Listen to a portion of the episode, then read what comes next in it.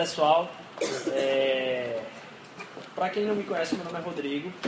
Ah, e a gente tem estado compartilhando aqui do Evangelho há algum tempo. E a alegria novamente poder estar aqui com vocês. Acho que depois que começou a chover no domingo, não chovia não, mas quando depois que começou a chover, esse é o primeiro domingo que a gente está fazendo sem chuva de novo. É... Mas se você está aqui uh, pela primeira vez, novamente, queria realmente que você entendesse que aqui, aquilo que a gente tem que compartilhar aqui não é para tornar ninguém aqui mais religioso, mas para fazer com que a gente possa aprofundar o nosso relacionamento com Deus. Se Ele é um Deus que se relaciona, a gente tem, tenta entender aqui como é que Ele se relaciona, como é que a gente pode estar uh, tá aproveitando desse relacionamento com Ele. E mais do que isso, a gente não vem aqui fazer com que você se entenda, ou aqui não tem um grupo de pessoas que se entende como mais certo. Pelo contrário, ah, na verdade, fazer-se certo, às vezes pode a gente, a gente pode, vamos dizer assim, distanciar a gente do propósito de conhecer mais a Deus. O se fazer certo, certo às vezes pode colocar a gente num caminho distante disso. É, e é confuso eu dizer isso aqui, ah, porque eu me lembro que estava uma vez ouvindo alguém falar e perguntaram assim, ó, a gente tem aquela palavra que está no meio cristão que é o pecado, né? Disse, ó, tudo que é errado é pecado? Tudo que é errado é pecado? Eu disse, lógico, tudo que é errado é pecado, não tem como coisa ser errada não ser pecado. E, e a pessoa que estava falando lá na frente disse, falar problema é pecado? Aí eu falei, Depende do, da situação, do propósito, para que a pessoa. Mas, mas bem, não, não, não, não, não é. Não é. E aí eu comecei a entender um pouco mais que o problema do pecado não é o errado. O problema do, do pecado é a gente fazer o certo pelos motivos errados. Então, na maioria das vezes, os maiores pecados são cometidos com a maior quantidade de razão possível. Na verdade, a gente pode cometer grandes erros, estando convicto que a gente tem que passar por cima de tudo e todos, justamente por a gente estar certo. E aí, observando depois dessa. Eu falei já aqui sobre essa semana, onde teve uma votação importante e tal, e vendo quantas farpas são trocadas de todos os lados aí. Um, alguém posta alguma coisa na internet, o outro vai lá e comenta aquele negócio de uma forma absurda. E às vezes até em nome, em nome de, vamos dizer assim, estar mais certo com Deus. E na tentativa de ficar certo com Deus, você acaba atropelando outra pessoa. Quando na verdade a intenção da sua aproximação com Deus é aproximar outras pessoas. Então, se para deter aquilo que é certo, você está afastando de Deus outras pessoas, por mais certo que você esteja, a gente está errado. Porque o Evangelho vem trazer no nosso coração não alguém que quer ficar mais certo, mas alguém que quer estar preocupado com a salvação, não de si mesmo, mas com a salvação do outro. E aí, é, perceber isso faz com que a gente entenda que tudo aquilo que a gente vai ver aqui, que a gente vai ouvir aqui, de talvez fazer com que você possa se aprofundar no Evangelho, não é se aprofundar em ficar mais certo, mas é se aprofundar em entender que Deus é esse que a gente chama de amor. Como é que Deus diz, ó, Deus é amor. Como é que Deus é amor e eu quero entender quem Ele é mais e eu me torno uma pessoa menos amorosa. Isso contraria o próprio princípio de entender essa essência de Deus. E a gente tem falado aqui no início de uma série chamada Mundo Real. A intenção da gente começar a falar dessa série Mundo Real é de trazer para a realidade aquilo que está no mais alto do, do, dos desejos do Pai. E semana passada a gente falou sobre um reino que cresce aqui. E como algumas coisas crescem na gente, a gente estava falando sobre, justamente sobre isso, de algumas coisas que crescem na gente e que acabam transbordando em coisas que não representam o próprio sinal do reino. Como coisas que crescem na gente dessa forma, tentando justificar o certo, acabam tornando errado na prática dele. Como motivações que são errôneas se traduzem ou se camuflam em ações corretas. E como, na verdade, o que Deus quer colocar como grão de mostarda, que ele disse que Jesus na parábola disse que ó, ele começa bem pequenininho, mas vai frutificar e dar sombra. ele diz que o reino de Deus cresce entre nós dessa forma. Ele pode começar a perceber-se assim, sem muito significado. E até mesmo a gente está começando a se reunir aqui, tem pouco tempo que a gente está se encontrando aqui. Os propósitos que a gente coloca em tudo que a gente faz, naquilo que a gente experimenta durante a semana, aqui a gente vai fazer, enquanto igreja mesmo, aqui lugares a gente vai para estar tá ajudando e cooperando na, na questão de aplicação de justiça. Isso vai influenciar diretamente a forma como esse reino cresce, mas não importa o tamanho, o que importa é o conteúdo. É tanto que não é o fato do tamanho que Jesus está dizendo, o grão de mostarda ele é pequeno, e se você tiver uma fé grande. Não. O objetivo que Jesus está falando ali é o conteúdo da fé. Não importa o tamanho, dependendo do conteúdo. Se você aplicar com toda a força, aquilo ali vai surtir efeito. E a gente quer dar uma continuação nesse estudo hoje aqui. A gente viu que o crescimento ele é gradual, ele é invisível e gradual. Ele é de dentro para fora.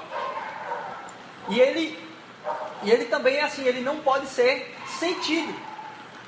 Você não pode sentir ele a não ser que você coloque em prática. Você só consegue enxergar o crescimento quando você coloca em prática. Gente citou lá o exemplo da marquinha na, na, na vida das crianças. Né? Você sai marcando lá porque no dia a dia você diz, nossa, eu só sei que ele está mais grande, eu não sei quanto, como é que é. Não tem como a gente medir o crescimento, porque como ele acontece internamente de forma gradual e irresistível, porque ele tem que acontecer, ele acontece, é, a gente precisa de coisas que meçam isso. A gente falou do fruto do Espírito, como isso é um, um medidor para um reino que está crescendo entre nós. Jesus vem falar que o reino chegou.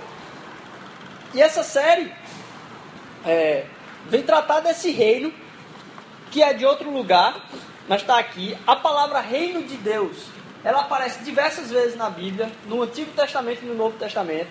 O termo reino de Deus acontece quatro vezes em Mateus, 14 vezes em Marcos, 32 vezes em Lucas e duas vezes no Evangelho de João. Algumas outras vezes no resto do Novo Testamento. E a gente tem tratado alguns textos, principalmente em Mateus, onde ele usa o termo reino dos céus, mas que acaba sendo a mesma coisa. Ah, esse é um tema que não só é um tema da Bíblia toda, ele é um, uma das mensagens constantes de Jesus. A gente viu lá que em Mateus capítulo 4, 17, Jesus, assim que ele começa o ministério dele, a primeira o primeiro grande anúncio que Jesus vem fazer é: arrependam-se. Diz Jesus: O meu reino não é. Opa, desculpa. Daí em diante, Jesus começou a pregar: arrependam-se, pois o reino de Deus está próximo. Esse foi o grande anúncio inicial de Jesus. Então, que negócio é esse desse reino que ele está falando tanto? E a gente entende o reino de Deus como ah, o povo de Deus, no lugar de Deus, sobre a autoridade de Deus. E a gente falar de um reino que ele é, vamos dizer assim, que a gente quando conversa sobre Deus, a gente pensa que existe uma outra atmosfera, né? existe outra dimensão onde esse tal Deus está presente e existe a atmosfera da gente. E a gente acaba tratando, inclusive, a religião como algo que é um departamento da vida da gente, alguma coisa que a gente faz no domingo, ou que a gente faz em um final de semana, ou em alguma reunião que a gente vai. Quando aquilo que eu acredito ser a realidade de todas as coisas, representada, assim, Deus, aquilo que eu acredito ser a realidade de todas as coisas, não pode deixar ser parte de um pedaço da minha vida. Porque se ela é a realidade de todas as coisas, como é que o todo da minha vida não participa dessa realidade? Então, se Deus, ele, assim, ele expressa-se nessa realidade de todas as coisas, toda a minha vida deve ser imersa nisso, que é o que eu acredito a respeito de Deus. E quando a gente vem falar de um mundo que é real, é interessante a gente falar de, de a palavra real, ela tem o sentido de realidade, mas ela tem o sentido de realeza. E quando a gente fala de um reino que está nessa outra dimensão, como a gente fala, a gente fala como se fosse essas coisas que a gente diz de valores espirituais ou virtudes espirituais, elas também tivessem junto com Deus em um outro plano e a nossa vida tivesse aqui correndo vida cotidiana. Mas não, a gente tem que separar um tempo, pelo menos, para dar uma esparecida, vir aqui ouvir uma palavra diferente a respeito da Bíblia e tal. Como se fossem coisas distintas. Mas se ele é o dono de toda a realidade, inclusive esse mundo que é real, no sentido de, do reino de Deus, dessa outra dimensão, ele tem que acontecer aqui. Ele tem que acontecer aqui. E eu estava lembrando essa semana que Nossa, não sei se você é como eu. Eu odeio ficar doente. Odeio ficar doente. Eu tenho raiva. Eu não, eu não sou aquela pessoa que fica. Eu tenho raiva quando eu fico doente. Eu fico mais raivoso, eu fico mais impaciente. Eu fico indignado com a minha própria doença. E eu tenho adoecido pra caramba, o que tem me deixado mais indignado ainda com a minha própria doença. Ah, porque você, você vive uma vida que não é a sua vida natural. Você não consegue fazer aquilo que você antes conseguia fazer. Na verdade, você enxerga tudo diferente. A gente estava falando de um, de um, reino que acontece lá e cá, vamos dizer assim, de um, de um reino que acontece lá na outra dimensão e cá, nessa dimensão. Parece que quando você está doente, você está numa dimensão diferente. Você muda tudo. Assim, até mesmo, até mesmo assim, você não consegue praticar aquilo que você gostava de praticar, porque você não tem mais nem força. Então a vontade diminui um pouco. Mas é tão louco que até mesmo as coisas que você mais gosta, às vezes te dá enjoo. Até em coisa que você gosta de comer, você diz, poxa, é, tô tão mole que eu não consigo nem comer isso. Então você enxerga o mundo quando você está doente de uma forma completamente diferente daquilo que diz, mas eu sei que eu gosto disso, é chocolate, é, sei lá, milka ou Kit Kat, sei lá, eu não consigo comer. Por que, que eu não consigo comer uma coisa que eu gosto tanto? Como é que eu não consigo tirar proveito disso? Porque aquela realidade me deixou com uma percepção completamente diferente. E a forma como eu enxergo as coisas agora mudou. E tem me afetado fisicamente, mas não só fisicamente, mas até nos meus gostos. E eu não sei se você tem essa mesma raiva que eu, mas eu passei essa semana todo dia doente sentindo essa mesma coisa. Aquilo que você adora acaba não tendo mais o mesmo gosto. Primeiro, porque você não consegue mais praticar do jeito que você queria. Mas segundo, porque você não consegue nem aproveitar as coisas que não exigem nem prática. E a gente acaba falando de um Deus como se ele estivesse uh, num lugar distante da gente. E a gente vive como se o mundo real, o mundo real, não representasse aquilo que é o mundo do rei, o mundo real. Como se isso aqui fosse uma coisa que é mais um. Tipo assim, eu faço inglês na terça-feira e eu vou para a igreja no domingo. Esse mundo que é real, do rei, ele é real aqui. E eu não sei se você entende outra, outra, outra coisa que acontece com a gente, que a gente entende a realidade diferente, é quando a gente sonha.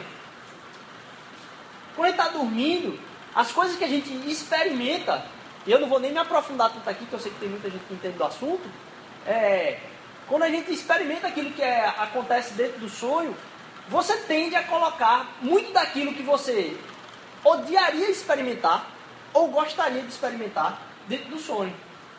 Eu estava perguntando algumas coisas para minha esposa, que é, que é psicóloga, e aí é, questionando ela, e ela falando algumas coisas a respeito do sonho, dizendo que até mesmo a, é, é interessante com coisas que você tem muito viver, ou que você tem muita, muito medo de fazer, mas muita vontade também ao mesmo tempo, como alguma atrocidade, por exemplo, que você não, a, não comete aí.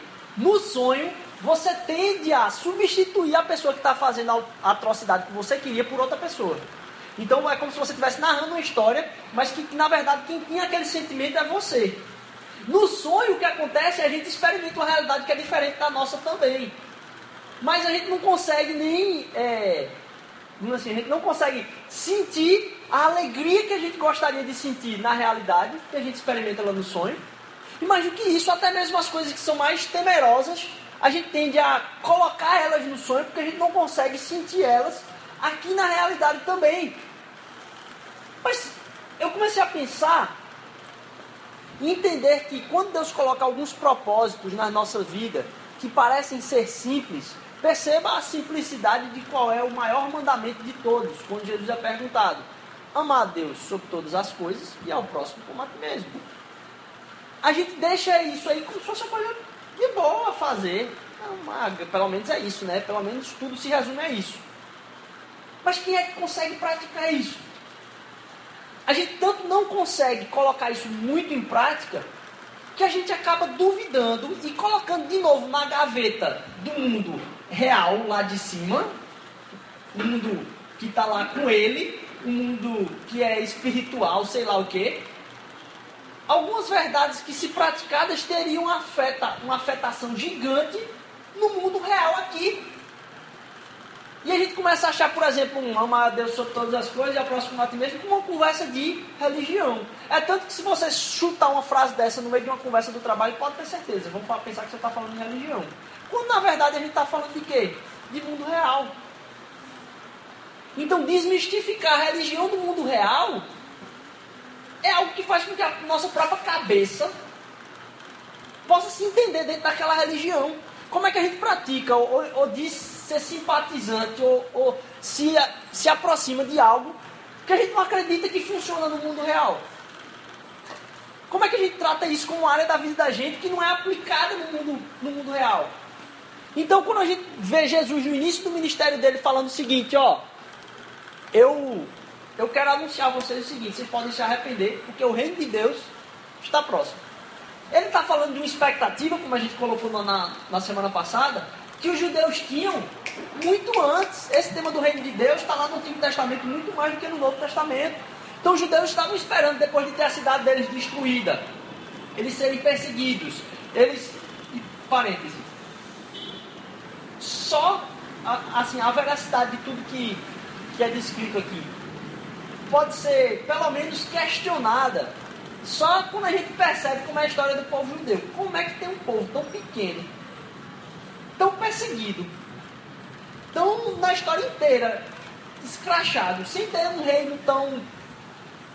e que se sobressai até hoje é o centro da história. Até hoje é o jornal falando do negócio o tempo todo.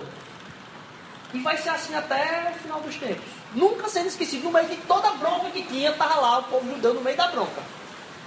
O reino não é nada, mas estava no caminho da passagem lá, entre o Egito e a Síria. E aí era um negócio que era o centro do processo. É, é no mínimo misticamente estranho isso acontecer. Mas voltando para o mundo real aqui.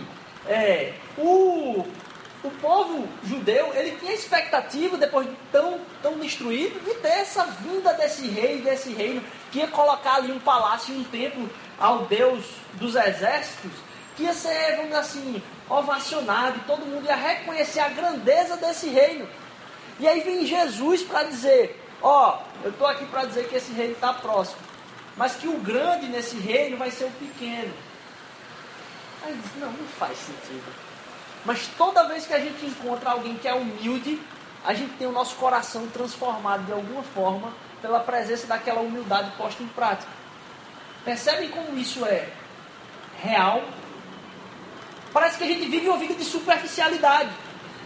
A maioria de nós, talvez poucas exceções aqui, escolheu a profissão porque era aquilo que estava sendo propagandado nos nossos colégios, pelas nossas famílias, ou, por, ou pelo menos tentado isso. Ou, pelo, ou mais ainda, a gente não fez isso, mas fica se culpando porque nunca conseguiu fazer aquilo. Porque eu não acredito que quando Deus projetou lá, ele disse assim, ó, vai ter no mundo essa profissão, essa profissão, essa profissão, essa profissão.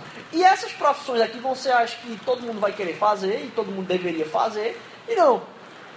Deus deu, Deus deu para todos nós habilidades e dons onde a gente podia aplicar em profissões que ainda nem existem hoje. Mas pelo que tem, a gente determina como a gente deve ser. E a gente mantém a vida da gente caminhando numa maquiagem de uma coisa como se isso fosse um mundo real. E quando a gente para na nossa diz, quantas vezes você já não viu alguém sendo xingado no seu trabalho por ser assim, besta? Por estar tá fazendo a coisa certa por ser besta? Ou por estar tá, talvez indo atrás de alguém que é sem futuro, que a pessoa não tem jeito, aconteceu uma discussão. Mas quando há restauração do relacionamento, todo mundo sente o calor no coração. Sabe por quê? Porque o calor desse coração é o mundo real. Porque foi o mundo que foi a intenção do rei. Então, quando a gente fala de restauração de relacionamento, quando a gente fala de humildade, quando a gente fala de prática de virtudes, quando a gente fala de fruto do Espírito, como a paciência, o domínio próprio, a amabilidade, como é que a gente pensa isso como sendo uma coisa de um monge? A imagem que vem na cabeça da gente é de um monge. Mas isso é a coisa mais real com a qual a gente poderia se atracar. Se a gente se atracasse com essas coisas, provavelmente não. A paixão nossa está de novo no dinheiro. Eu não estou falando aqui da, da gente e falando de vocês, não, estou falando de mim mesmo, certo? Quando a gente vai pensar profissionalmente, a gente pensa qual o próximo passo profissionalmente. Quando a gente vai pensar na, na, na nossa carreira, é, profissional, a gente pensa assim, vou fazer essa carreira profissional, vou adicionar esse curso, é para pensar como é que as outras pessoas vão me enxergar quando depois de eu ter feito o curso, eu colocar lá embaixo também. E especialista e não sei o quê. E a gente sai criando essas coisas que não foram intenção de ser a experimentação do mundo real. E a gente sai construindo nossa vida em coisas que não são reais. E começa a escantear as coisas que na verdade eram as coisas mais reais e tratá-las como coisas de religiosos. Jesus não está nem aí para religião. Você acha que quando Jesus veio, ele botou em bloquinho também religião? Ele não colocou em bloquinho religião, ele disse, rapaz, você só tem um Deus, o que, é que eu vou ficar discutindo aqui? Eu tô, estou dizendo que eu sou esse próprio Deus encarnado na terra que só tem um. Como é que eu vou ficar criando intriga entre eles? Não, meu amigo, eu vou me relacionar com, com, com todos eles. Eu quero que eles se relacionem com Deus e que eles me encontrem. Se eles estão praticando alguma coisa que não está dando em mim, eles estão perdidos. Mas não é perdido porque eles estão sendo julgados, não. É porque eles estão perdendo esse relacionamento de encontrar e abraçar o mundo real.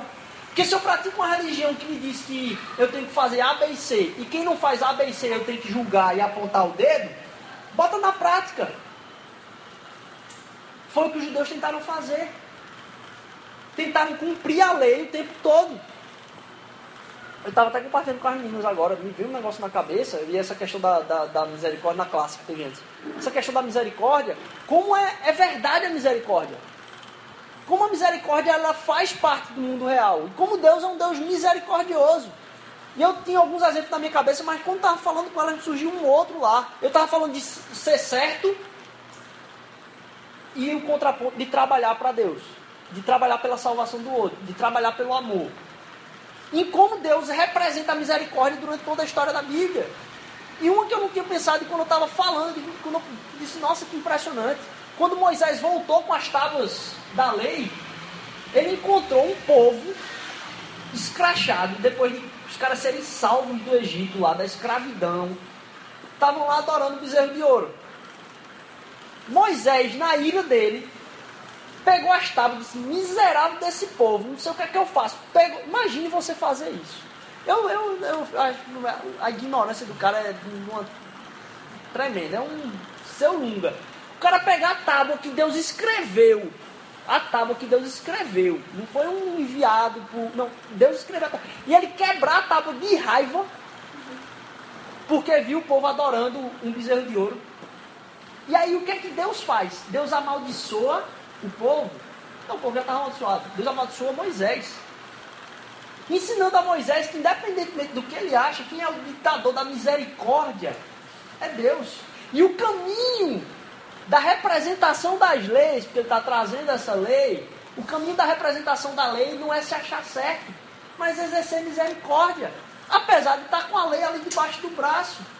Nossa, como Deus é misericordioso. E ele aponta para Moisés e diz: Ó oh, rapaz, Pai, não é assim não que funciona aqui não. Por mais que a lei esteja aí, o que funciona é a misericórdia. Porque isso é o mundo real. A aplicação da lei está no exercer misericórdia. Porque se a aplicação da lei não é exercer misericórdia, você não está nesse mundo real. Eu vou ler com vocês um texto que se encontra lá em Marcos, capítulo 15, de 43 a 47. Marcos capítulo 15, de 43 a 47. Na verdade, 42. Se você não está com Bíblia aí, nem celular, relaxe. É, me perdoe, hoje eu não, não coloquei aqui no, no Data Show, mas eu vou tentar ler aqui de uma forma que você consiga acompanhar, certo? Marcos, capítulo 15, de 43 a 47. Esse texto está em outros evangelhos também, o mesmo relato. E chegada a tarde, Marcos capítulo 15, 42, desculpa, de 42 a 47. E chegada a tarde, porquanto era o dia de preparação, isto é, a véspera do sábado, sexta-feira, chegou José de Arimateia, senador honrado, que também esperava o reino de Deus. E ousadamente foi a Pilatos e pediu o corpo de Jesus. E Pilatos se admirou de que já estivesse morto. E chamando o centurião, perguntou-lhe se já havia muito que tinha morrido. Se tendo se certificado pelo centurião, deu o corpo a esse José, o qual compraram um lençol fino e, tirando da cruz, o envolveu nele e o depositou num sepulcro lavado numa rocha e revolveu uma pedra para a porta do sepulcro. Maria Madalena e Maria, mãe de José, observavam onde eles estavam pondo o corpo. É interessante ver como uma passagem que parece não ter nada de ensino, ela traz uma verdade tão grande para a Bíblia. Quando ele cita o nome de José de Arimateia, que não apareceu como discípulo em lugar nenhum da Bíblia, o autor estava dizendo o seguinte: pode perguntar. O cara é reconhecido aqui no meio de todo mundo. Pode perguntar para ele. Aconteceu. E não é eu estou dizendo que é fulaninho, irmão de cicraninho, não. O cara é, dos, é um dos, dos caras que está junto com o Sinédrio. É um cara importante. Então não, vim dizer que esse negócio não aconteceu, que eu estou inventando, não, porque eu estou botando o nome dele aqui. Pode lá checar. E essas coisas serviam para que as pessoas, na época, pudessem ir lá e perguntar mesmo. Então só isso já é um motivo de dizer, poxa, realmente aconteceu. E é interessante o costume da época, porque não era fácil você, assim, pedir um corpo de alguém que estava sendo crucificado, porque teoricamente a pessoa estava sendo crucificada com um motivo. Então, assim, você não, não crucificava. Tinha um cemitério de, que o povo não estava de rodo, gente lá. Então você não pediu o corpo. Mas se alguém pedisse, normalmente era a família. Problema de Jesus. Ou a família não tinha condições, ou realmente até mesmo a família, porque nem os discípulos pediram. Não foi um discípulo próximo de Jesus que pediu. Só em um texto, acho que de João, é que cita que José de Arimateia era um discípulo. Mas em todos os outros diz que é um cara que era importante. E foi lá pedir o corpo. Quando o governador recebeu o pedido, é, assim, é muito difícil para o governador discernir sobre um negócio desse. Porque no, na lei, vamos dizer assim, no, no costume, você não permitia um pedido de uma família. O enterro é uma questão de honra. Enterrar alguém é uma questão de honra. Mas não teve ninguém que se preocupasse com a honra de Jesus, a não ser um cara que não era representante nem dos seus discípulos mais próximos, mas alguém é, muito mais assim, de sua família. Era José de Arimateia. E percebam o como atitudes que na verdade parecem não ter impacto nenhum conseguem impactar até hoje a gente falando aqui a respeito de alguém que não é citado na Bíblia assim, em outro, mas que nesse momento fez alguma coisa que era produção do mundo que era real para um mundo que é real do mundo que pertence à realeza para o mundo que é real. E hoje a gente está falando de alguém aqui que não teve esse significado, vamos dizer assim, nos ensinamentos de Jesus sobre José de Arimateia. Não teve. Mas é uma atitude que é produzida pelo intento real do rei no mundo real. E que por causa disso houve um lugar para que o Senhor ficasse, vamos dizer assim, no tempo do descanso. Mas não é no descanso dele, não, é no descanso nosso. A gente vai chegar um pouco nisso. Ah, e como esse costume de dar honra a Jesus, que, poxa, ele não teve nenhuma, coube a alguém distante trazer isso. Coube alguém que percebeu o intento do rei aplicar no mundo real. Mas é porque era um lógico a fazer. Mas ninguém levantou o dedo para fazer. Então, como a gente tem que perceber que a nossa religião, porque o Evangelho não é religião, o Evangelho é a superação da religião. O Evangelho é dizer assim: ó, não tem nada que eu faça para chegar nele, porque a religião diz: se você fizer isso, isso e isso, então você está de boa com Deus. O Evangelho vem e diz: rapaz, Deus está de boa com você já. Falta você entender isso, ter o coração transformado. É completamente diferente. Então, quando eu entendo que o Evangelho é não faça isso, isso, isso, isso para chegar a Deus, não tem ninguém que pode dizer, eu fiz isso, isso, isso, isso, e agora eu posso me orgulhar de estar mais próximo de Deus. E aí você quebra o orgulho de todo mundo, porque está todo mundo no mesmo patamar.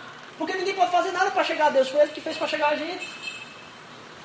Então, entender que esse rei, que é o rei do José de Arimateia, é o rei de alguém que a Bíblia fala que era rico.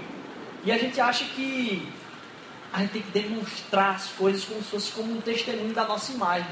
Se a Bíblia estivesse tratando de um evangelho que fosse a representação de como a gente tem que mostrar para o mundo que a gente é bonitinho, ele não falava que José de Arimateia era rico quando tinha uma sociedade todinha perecendo ao redor dele. Ele não disse que ele, mais ainda, ele não disse que ele era rico. Ele só chama ele de rico. Significa que ele continuou rico. Ele não deixou de ser rico por causa daquilo. Mas ele, na sua riqueza, soube ministrar aquilo que Deus tinha colocado na mão dele para exercer justiça e misericórdia para aqueles que necessitam, mais que isso, para aqueles que estão sendo vítimas da falta de honra. Porque Jesus ia ser vítima da falta de honra. E ele trouxe honra num contexto social, vindo de alguém que talvez fosse o último que fizesse isso. Primeiro, porque não era família, depois que não era discípulo, depois que não estava ali junto de Jesus, pois era o rico. José de Arimateia é alguém importante. Então, no encontro de José de Arimateia, o Evangelho também não aponta nem para quem é menos favorecido, nem para quem é mais favorecido. Porque no momento que a gente começa a se justificar e apontar para quem é mais favorecido ou para quem tem talvez mais condição de exercer justiça e não, e não exerce, a gente tira primeiro o quê? A responsabilidade da gente. E Deus não está preocupado com a responsabilidade dos outros. Deus está preocupado com a minha responsabilidade. Porque eu consigo fazer aquilo que Ele me deu como dom, tornar de um intento do rei para o um mundo real. Mas falar sobre a realidade das outras pessoas traz tanta coisa. Porque o amor ao outro depende de mim. Então, quando a gente está falando de um mundo que é real, mas um real que é do rei, e a gente se pega com um versículo como esse que está lá em 1 Pedro, 1,25, que diz o seguinte: Porquanto todo. Opa, desculpa, perdão, perdão, me perdi aqui. Ah, de, com Jesus, quando ele disse, diante do governador, principalmente ali, ó, eu estou falando para você de um reino. Mas ele não é um reino que ele está aqui. Porque ele não é daqui. Ele diz o seguinte: Disse Jesus: Meu reino não é deste mundo. Se fosse, meus servos lutariam para impedir que os judeus me prendessem. Mas agora meu reino não é daqui. Quando semana passada ele disse: Ó, deixa eu responder a pergunta sobre o reino de vocês, os judeus. O meu reino, ele está entre vocês. Mas vocês não tem como dizer ele está lá ou ele está acolá. Porque ele está entre vocês. Ele se transmite quando eu enxergo alguém praticando o intento do rei. Quando eu consigo exercer o intento do rei aqui, eu torno esse mundo mais real. Mais real com a presença do rei aqui, porque ele, a gente falou semana passada né, que Jesus ele passeia entre nós. A importância do mundo real é que o rei está aqui. Ainda bem que é, está tudo coberto. A importância desse mundo real é que o rei está aqui. E a gente pode experimentar ele, mas a gente não tem como apontar, dizer é assim que faz. Porque é pelo fruto que a gente conhece. Então não adianta dizer, faça isso e tenha menos paciência. Não adianta. Faça isso e tenha menos longanimidade. Não adianta.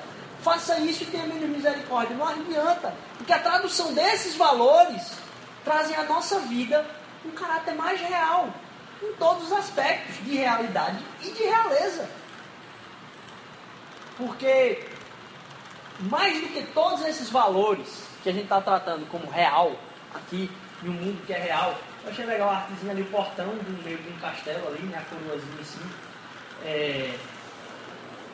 Falar de um mundo real é falar de um rei que abdicou dessa realeza para estar tá aqui com a gente.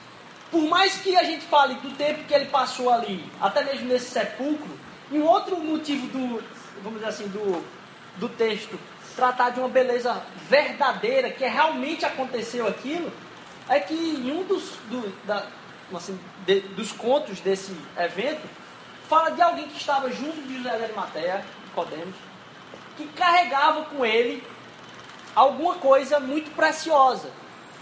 Carregava com ele algo muito precioso e que colocou dentro do panos finos ali que, no qual Jesus foi envolto para colocar lá. Ele colocou aquilo lá. Porque um dos argumentos que existe é disse, não, isso é conversa dos discípulos para fingir que Jesus ressuscitou. Mas não ressuscitou não, aquilo ali eles deram o, o, o rapa no corpo dele e disseram que ele estava andando por aí. Como é que alguém que tenta falar isso fala da própria história como alguém que foi abandonado pelos discípulos que estão escrevendo. Porque na história não conta, os discípulos foram massa e o evangelho acabou com tudo. Não, ele conta a história de um cada discípulo que fugiu, mais do que isso, de alguém que acreditou tanto que o cabo estava morto, que decidiu gastar com aquele negócio. Um comprando o, o, assim, o túmulo, que era novo, não sei se ele comprou naquela hora, mas era novo. É, e o outro com essa mirra aí, eu não sei se era mirra, algum desses, dessas especiarias. Colocou lá dentro do, do, do túmulo junto com Jesus. Então disse, essa aí, meu amigo, dessa não volta mais não. E a gente entender que naquele tempo de Jesus, naquele tempo do sábado, onde Jesus estava no túmulo, o túmulo é um lugar onde você, hoje a gente fala que é o descanso, né? Acabou a vida da gente vai para o descanso. Ali a gente encontra descanso porque ele estava sofrendo as nossas maldições. Quando é, na carta de Paulo ele vai dizer que o, o, o Jesus foi pregar espíritos em prisões, desculpa, tá? Paulo não. É, ele foi pregar espíritos em prisões. Quando ele fala da maldição que Jesus sofreu ali na cruz, é porque eu e você podemos ter agora descanso enquanto o rei está tendo as nossas cargas. Naquele momento do sábado, onde todo mundo que era judeu estava entendendo como o tempo do descanso, tanto que as mulheres nem foram atrás do corpo no sábado, porque tem que esperar o tempo do descanso sagrado. Eu e você agora podemos entrar no descanso eterno. Porque a gente sabe que a nossa vida não depende mais das nossas próprias ações. Não no sentido de sermos julgados em nossa identidade. A gente vai produzir, ter ações para conseguir alcançar coisas na nossa vida, não como se a gente dependesse da nossa identidade disso. Talvez alguma satisfação de algo que você deseje, mas não que sua identidade está baseada naquilo. Porque nada mais baseia nossa identidade a não ser no mundo do rei, no mundo real. Naquilo que a gente fala de ter um reino que é lá e um outro que é cá, como se tivessem duas conversas, a do religioso e a do mundo real, a gente entender que o rei celestial veio para o mundo real, pisou aqui, e essa é a história de Jesus, para ensinar para a gente que a gente pode viver nesse mundo real de uma forma real, sublime, caminhando junto com Ele, porque Ele está ao nosso lado, porque Ele já nos resgatou e não tem nada que a gente faça para distanciar o amor dele de nós. E se a gente tem dificuldade de entender, a gente fala de amor, parece que só poeta ou músico fala dessa, dessas coisas, mas a gente encarnar isso, porque isso é o real, isso é o que atinge o coração das pessoas, isso é o que funciona. Esse mundo de lá de cima, ele é o real. Mas a gente fica tentando viver de outras formas. A palavra de Deus vai dizer, agora sim, em 1 Pedro, que eu pulei aqui sem querer com o dedo, 1 Pedro 25, que todo ser humano é como a relva, e toda a sua glória é como a flor da relva. A relva murcha e cai sua flor, mas a palavra do Senhor permanece para sempre. E essa é a palavra que nos foi evangelizada. Deus quer transformar nossas vidas e que a gente possa dar testemunho de algo, não que é aquilo que eu desejo, mas que a gente abrace muito mais o mundo que é real a gente fica falando, dizer, ah, isso não funciona. Isso não, não, realmente, isso é a única coisa que funciona e a gente não gasta tempo fazendo, com a mente produzindo o tempo todo. Então que a gente entenda que o rei, que pertence à realidade celestial, à realeza, veio para mostrar para a gente que isso é realmente o mundo real, é aquilo que funciona. E a gente para de pensar duas vezes, de tentar ou não colocar isso em prática, o que, é que as pessoas vão achar. As conversas mais difíceis são aquelas que causam mais transformação. Você fica, e agora o que, é que vai acontecer se eu tenho que conversar com aquela pessoa, sei lá, pedir perdão e não sei o quê. E quando a gente pratica, a gente vê que aquilo era a única coisa que a gente devia ter feito o tempo todo. Que aquilo é que expressa realmente a realidade. E não aquilo que a gente fica tentando abraçar, fugir da realidade. Porque essa é a nossa verdade a gente fica fugindo da realidade. E Jesus não fugiu da realidade. Na verdade, ele veio a realidade. Mais que isso, ele não fugiu da cruz. Por pessoas que ficam fugindo dela o tempo todo, como eu e você. Que a gente possa agradecer por um Deus que ama a gente tanto, que custou a ele o máximo dar o passo de sair do seu mundo real para vir para a realidade. Que agora a gente possa caminhar nessa realidade do amor dele, de experimentar esse mundo real. Porque o, intento de Deus é que a gente consiga experimentar uma vida de alguém que consegue demonstrar amor por, por outra pessoa o tempo todo, e o coração da gente se aquece com isso. De alguém que consegue ser humilde, porque não, a gente, conta, passa por experiência e a gente quer contar para as outras pessoas. Não é para as outras pessoas se alegrarem com a gente, é para a gente falar e elas admirarem o quanto a gente experimentou aquela experiência. E a gente fica, não sei se eu falo, mas parece que a palavra sai da boca da gente, fica aqui na bochecha o tempo todo para a gente dizer as coisas que a gente faz e não de escutar mais, e não de experimentar com as pessoas menos disso. A gente está construindo um bocado de castelo de areia, que a gente possa experimentar esse mundo real junto do Rei. Amém? Senhor Jesus, eu te agradeço porque a tua palavra é verdadeira, ela é real, ela vai permanecer para sempre, Senhor Deus. Tudo isso que a gente experimenta aqui vai passar, mas eu venho te clamar, Senhor Jesus, que o Senhor venha sondar os corações nossos aqui dessa semana. Eu sei que tem pessoas aqui, Senhor Deus, que estão com o coração apertado por tudo que estão experimentando, ou no trabalho, Senhor Deus, ou em casa, Senhor Jesus, ou nas relações familiares, Senhor Deus.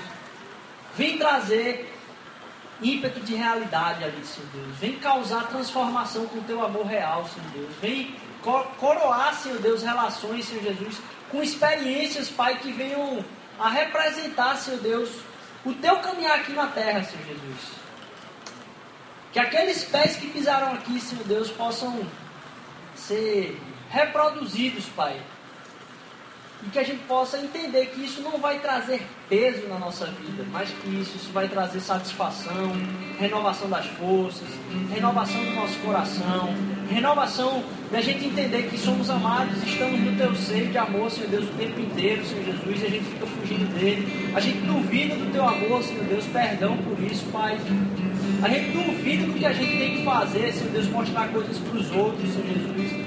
Quando na verdade o Senhor já se alegra nas nossas vidas, Senhor Deus.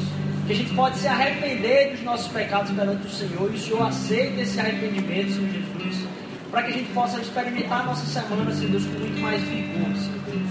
Mas pensando muito menos na gente. Esse é o, o cerne do nosso fracasso, é pensar na gente, Senhor Jesus.